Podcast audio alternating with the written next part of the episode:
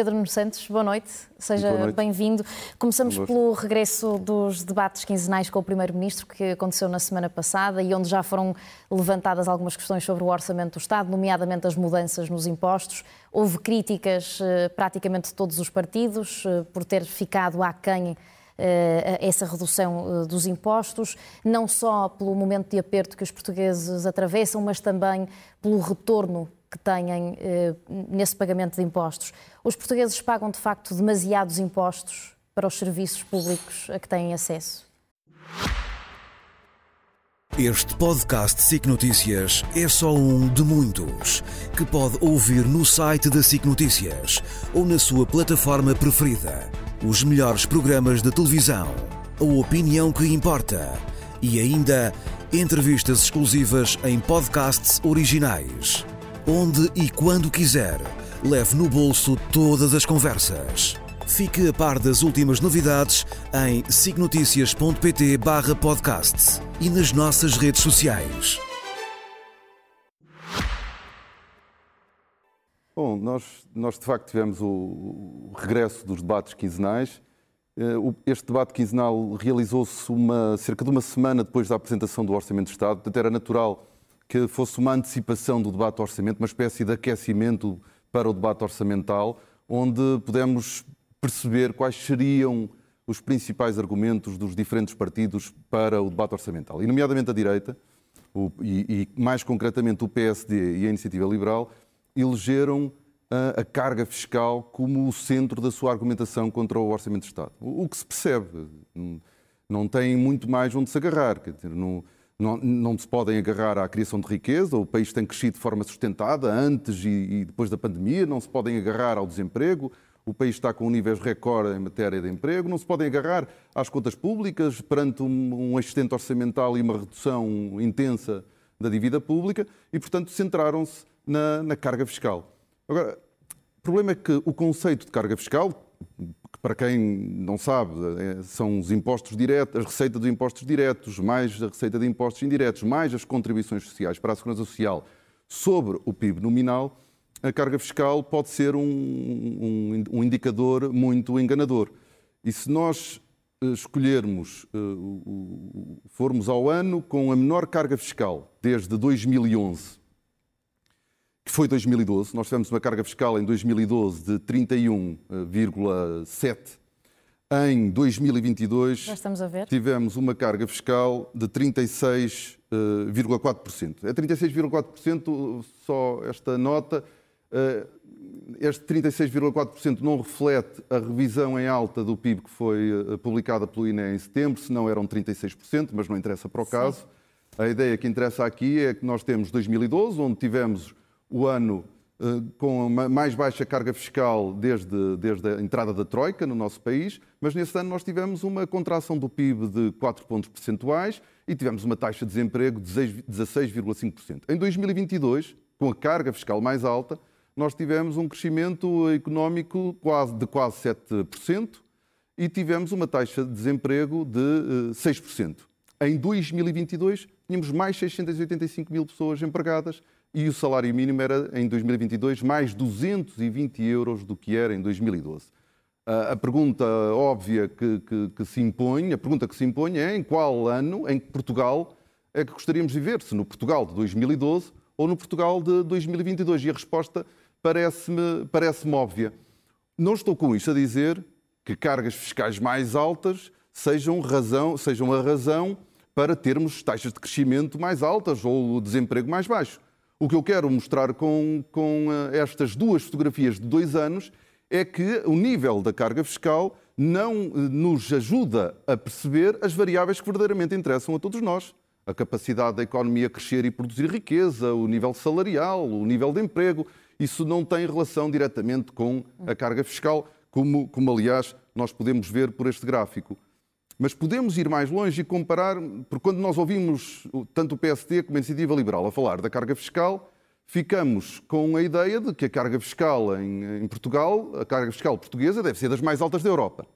E temos aqui também uh, um gráfico, não, não compara com todos os países, porque não iria funcionar bem uh, em televisão, mas dá para perceber que a carga fiscal em Portugal e o ano escolhido é o ano 2022, é o ano para o qual nós temos dados completos. Mas, Pedro Nunes Santos, claro que os decisores políticos precisam de estar cientes destas percentagens e que até as usem para se justificar aos eleitores.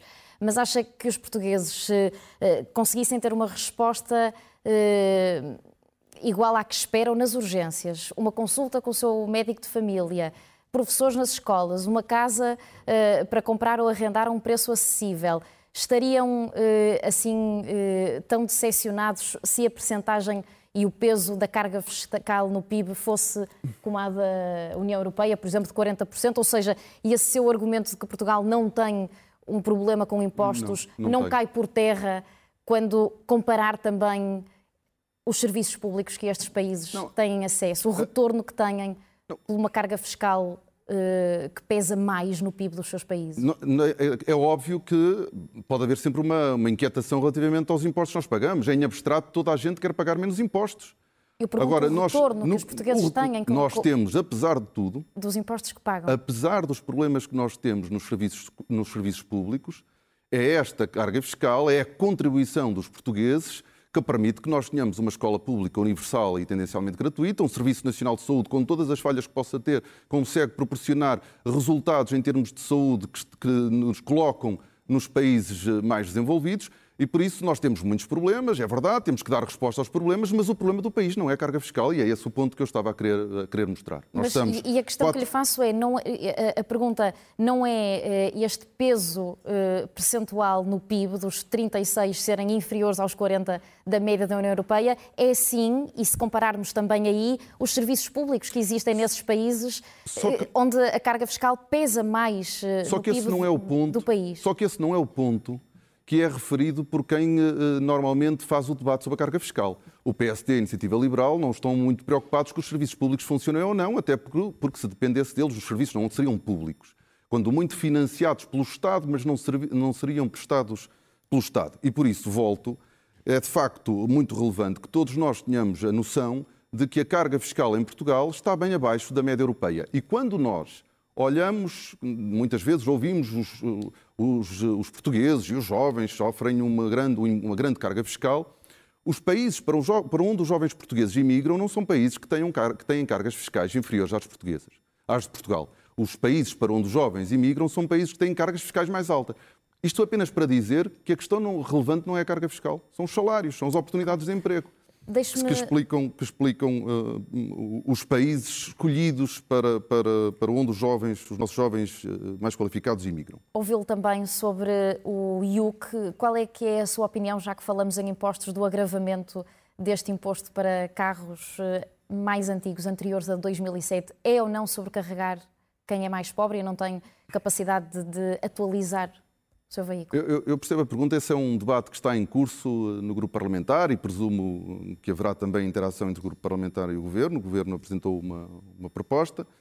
Uh, essa discussão está a ser feita na sociedade portuguesa e, e será feita no, no, Parlamento e na altura certa poderemos falar melhor sobre, sobre um imposto em específico. Eu vi ali há pouco a passar a carga fiscal de, para 2023 ou 2024 de, de, superior a 37%.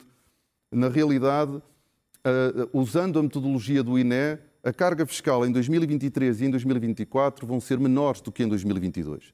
Uh, esse debate vai ser feito e depois uh, perceberemos a diferença, mas o recorde não é em 2024, é em 2022. Mas pronto, mas o ponto era Uhum. Uh, Foca-se tanta atenção na carga fiscal, mas a carga fiscal não é o problema uh, nacional. E sobre o IUC não quer dizer mais nada? Não, nesta, nesta fase, nesta fase e, não. Antes de avançarmos, uma última questão ainda sobre o, o debate quinzenal com o Primeiro-Ministro uh, na semana passada. António Costa reconheceu que se expressou mal em relação à uh, obrigatoriedade da privatização da TAP. Diz que afinal não é obrigatória essa reprivatização, tal como Pedro Nuno Santos tinha aqui dito. Aliás, a pergunta foi feita ao Primeiro-Ministro por causa disso mesmo, por aquilo que tinha aqui dito no seu primeiro comentário. Não estava lá presencialmente, mas como é que reagiu quando viu o Primeiro-Ministro a concordar consigo?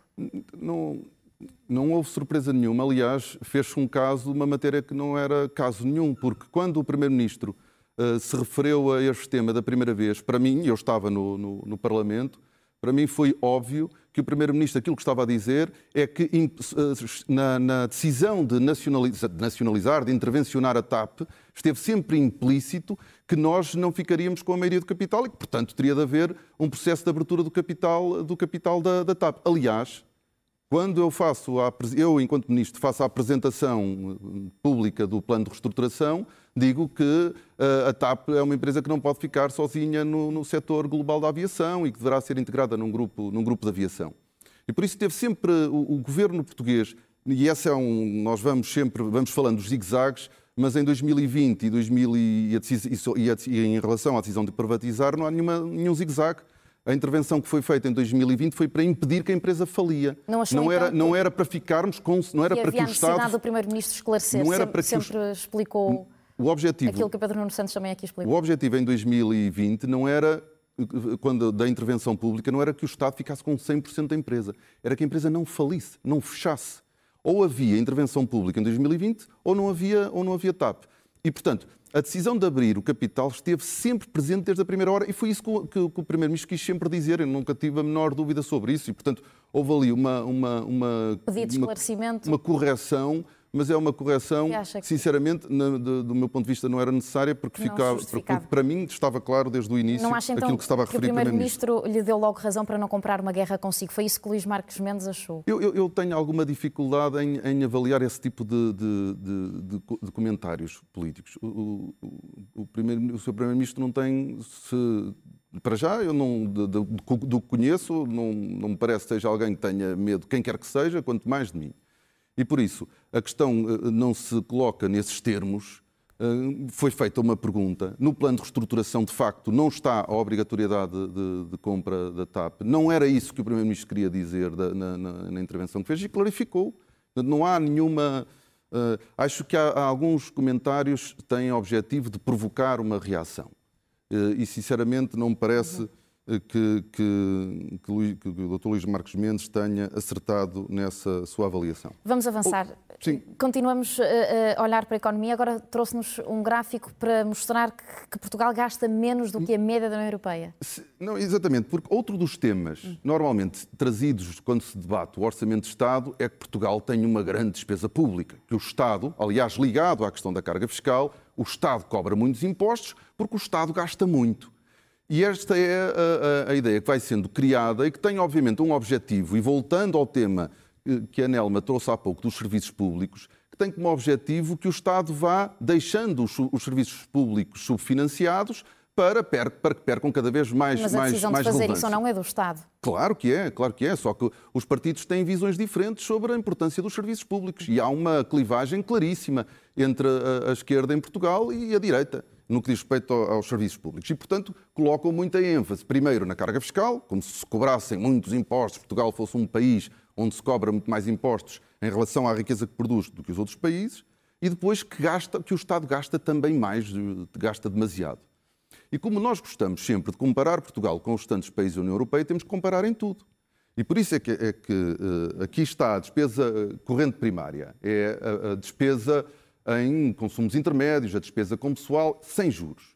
E aquilo que nós podemos uh, verificar é que ela é, em Portugal, 4 pontos percentuais, isto é, mais uma vez, é 2022, 4 pontos percentuais inferior à média da União Europeia e 5 pontos percentuais inferior à uh, zona euro. O que quer dizer que nós não temos um problema com a despesa corrente primária e o que isto nos mostra é que há espaço para que o Estado possa assumir eh, mais despesa de caráter permanente. Quando eu, no outro programa, diz, falava do excedente e da importância de nós qualificarmos a administração pública e de investirmos na administração pública para eh, conseguirmos mais facilmente recrutar e reter, o meu, eh, aquilo que eu estava a querer dizer é que não era só em relação àquele ano, mas que verdadeiramente hoje o país tem capacidade para assumir mais, mais despesa, despesa que eu chamo então, como é que de investimento. explica que Portugal gaste menos que a média da União Europeia e ainda guarde, como vai fazer com o excedente de 2023 e de 2024? Porque, ao mesmo tempo que o país quer investir nos serviços públicos, que o Estado quer investir nos serviços públicos, quer reduzir a dívida pública.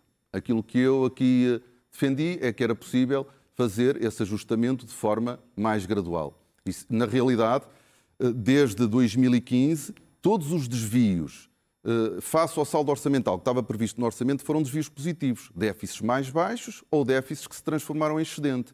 Do que na realidade nos mostra é que era possível nós, e que é possível, fazermos um esforço maior no que diz respeito, a, nomeadamente, à, à, administração pública. Uhum. Não porque se quer que os funcionários, apenas que os funcionários públicos, ou por si, que os funcionários públicos ganhem mais, mas porque, obviamente, uma administração mais qualificada é uma administração mais capaz de servir bem os cidadãos, as famílias e as empresas. Uhum. E, e, nessa altura disse aqui que, que, que se fosse Primeiro-Ministro ou se estivesse Eu no não governo... não disse que se fosse Primeiro-Ministro, a, a, a, minha, minha opinião pessoal. a minha, minha pergunta na altura é que foi, se fosse Primeiro-Ministro, o que é que faria? Uh, usaria esse dinheiro do excedente para, por exemplo, devolver aos professores o, o tempo de serviço uh, que, que tiveram congelado? Disse até que o faria na totalidade, mas depois acabou a explicar ao Jornal Público que eh, tinha acabado de votar contra diplomas que defendiam precisamente essa ideia no Parlamento, porque quis seguir a indicação da direção da bancada parlamentar do PS. Como é que aqui consegue eh, defender uma ideia eh, de uma forma tão clara e depois, quando chega ao sítio mais decisivo para essa ideia ir avante, vota contra ela? Não, há, uma, há uma contradição, mas há uma explicação e, essa, eh, e, essa, e, e teremos mais situações destas.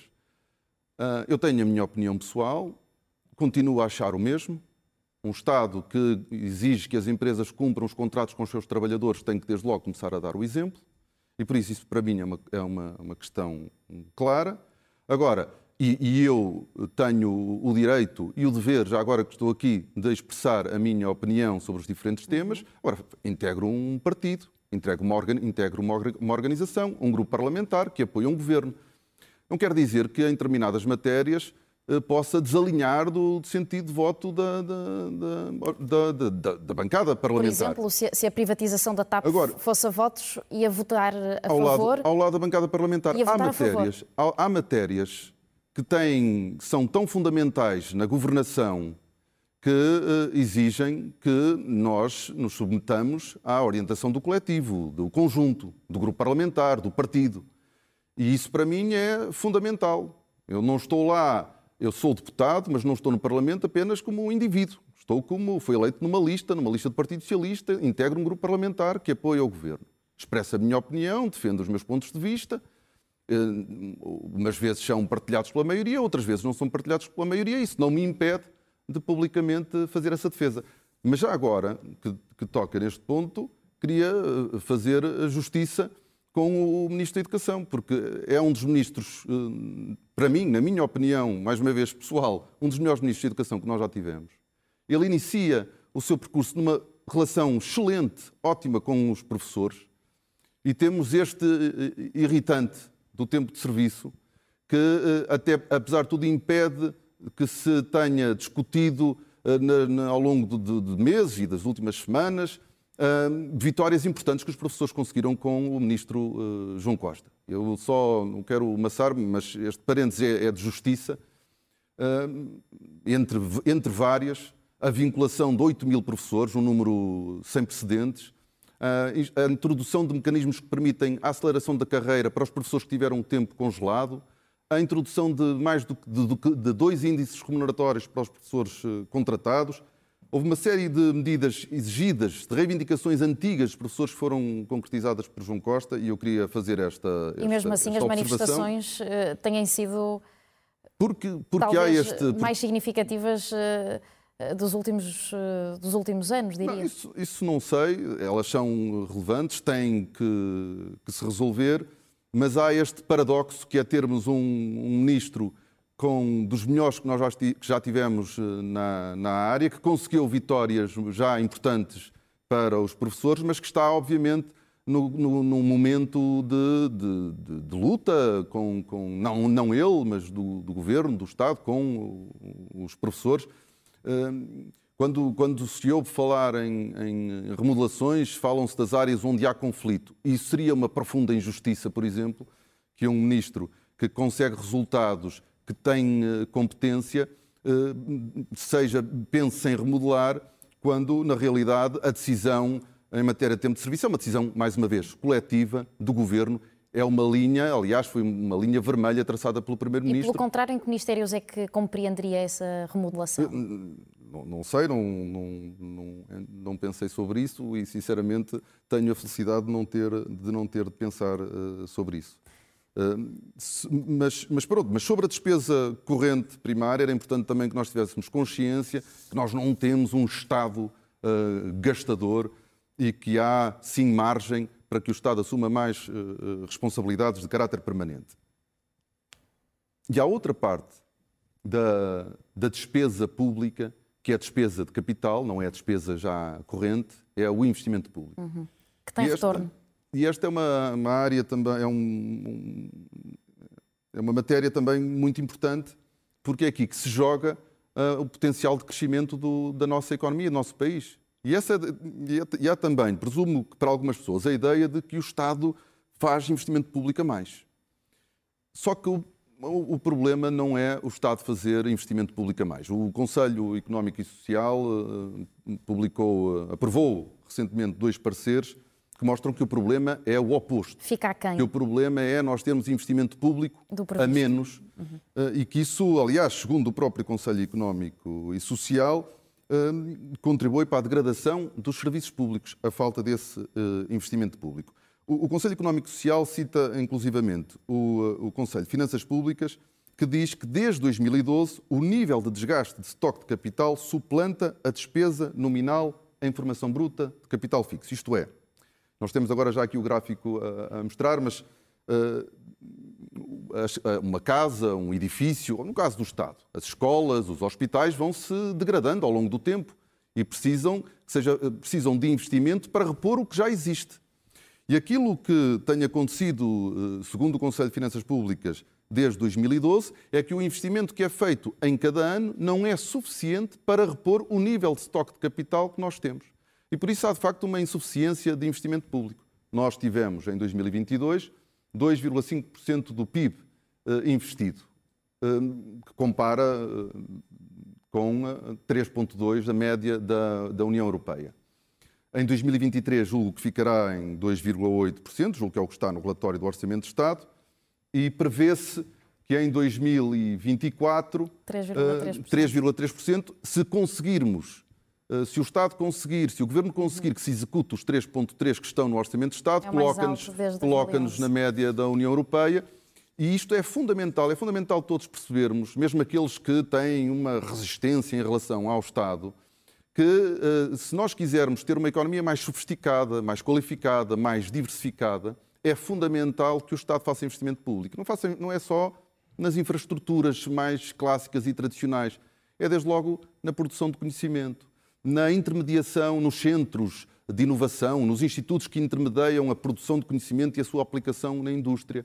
Eh, nós não podemos ter, eh, fazer investimento público apenas para as empresas que existem e para os setores que existem. Nós temos que ter políticas que ajudem o país a ter novos setores e que ajudem as empresas que existem a migrar para setores de maior valor acrescentado. E o que, é que, o que é que nos pode fazer público. acreditar que o próximo ano vai ser diferente e que a execução não vai ficar eh, aquém como como fica geralmente. Ainda em 2022 ficaram por executar 1.400 milhões de euros em investimento.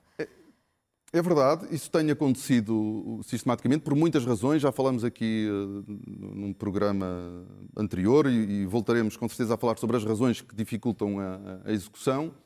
Mas eu julgo que nós, numa grande parte do investimento público, estamos a entrar já em fase, em muitos deles, em fase de obra Estamos já em fase de obra em muita, em muita coisa. Eu julgo que uh, hoje há mais condições para nos aproximarmos do que está orçamentado.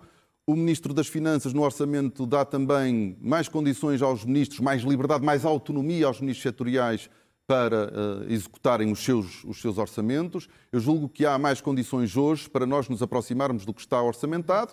Eh, mas esse é um desafio. É um desafio porque há imprevisíveis com que cada ministro se vai confrontar ao longo, ao longo do ano. Uhum. Isso acontece no investimento público e acontece também no investimento privado. Não é só no Estado que acontece a não execução exata do que estava previsto. Em muitas empresas privadas acontece exatamente o mesmo, para não pensarmos que é uma particularidade uh, ou uma característica uh, do Estado. Uhum. Temos um minuto. Só uma, uma nota final, então. já tinha há pouco referido o comentário de Luís Marcos Mendes e eu queria também repescar um tema. Luís Marcos Mendes diz que, disse ontem aqui que um, a Lufthansa e a Air France KLM nunca viriam a um processo de privatização que não fosse para a maioria de capital. Eu não sei que informação privilegiada tem Luís Marcos Mendes sobre esta matéria, mas há uma coisa que eu sei, nós nunca vamos saber. Nós nunca vamos saber porque o processo de privatização, desde o início, aprovado em Conselho de Ministros, definiu que era a maioria eh, do capital. Portanto, nós nunca saberemos se haveria disponibilidade de, de, grupos eh, europeus de aviação entrarem no capital da, da, TAP, mesmo para uma minoria do capital. Perguntarem assim, mas porquê que, que uma companhia, como a Lufthansa, um grupo como a Lufthansa, aceitaria 40% da, da TAP? Bom, porque isso, desde logo, impede que concorrentes da Lufthansa tenham, uh, entrem no capital da TAP. Ponto 1. Um. Ponto 2. Que as sinergias que a TAP fará não são com o concorrente, mas são com a Lufthansa.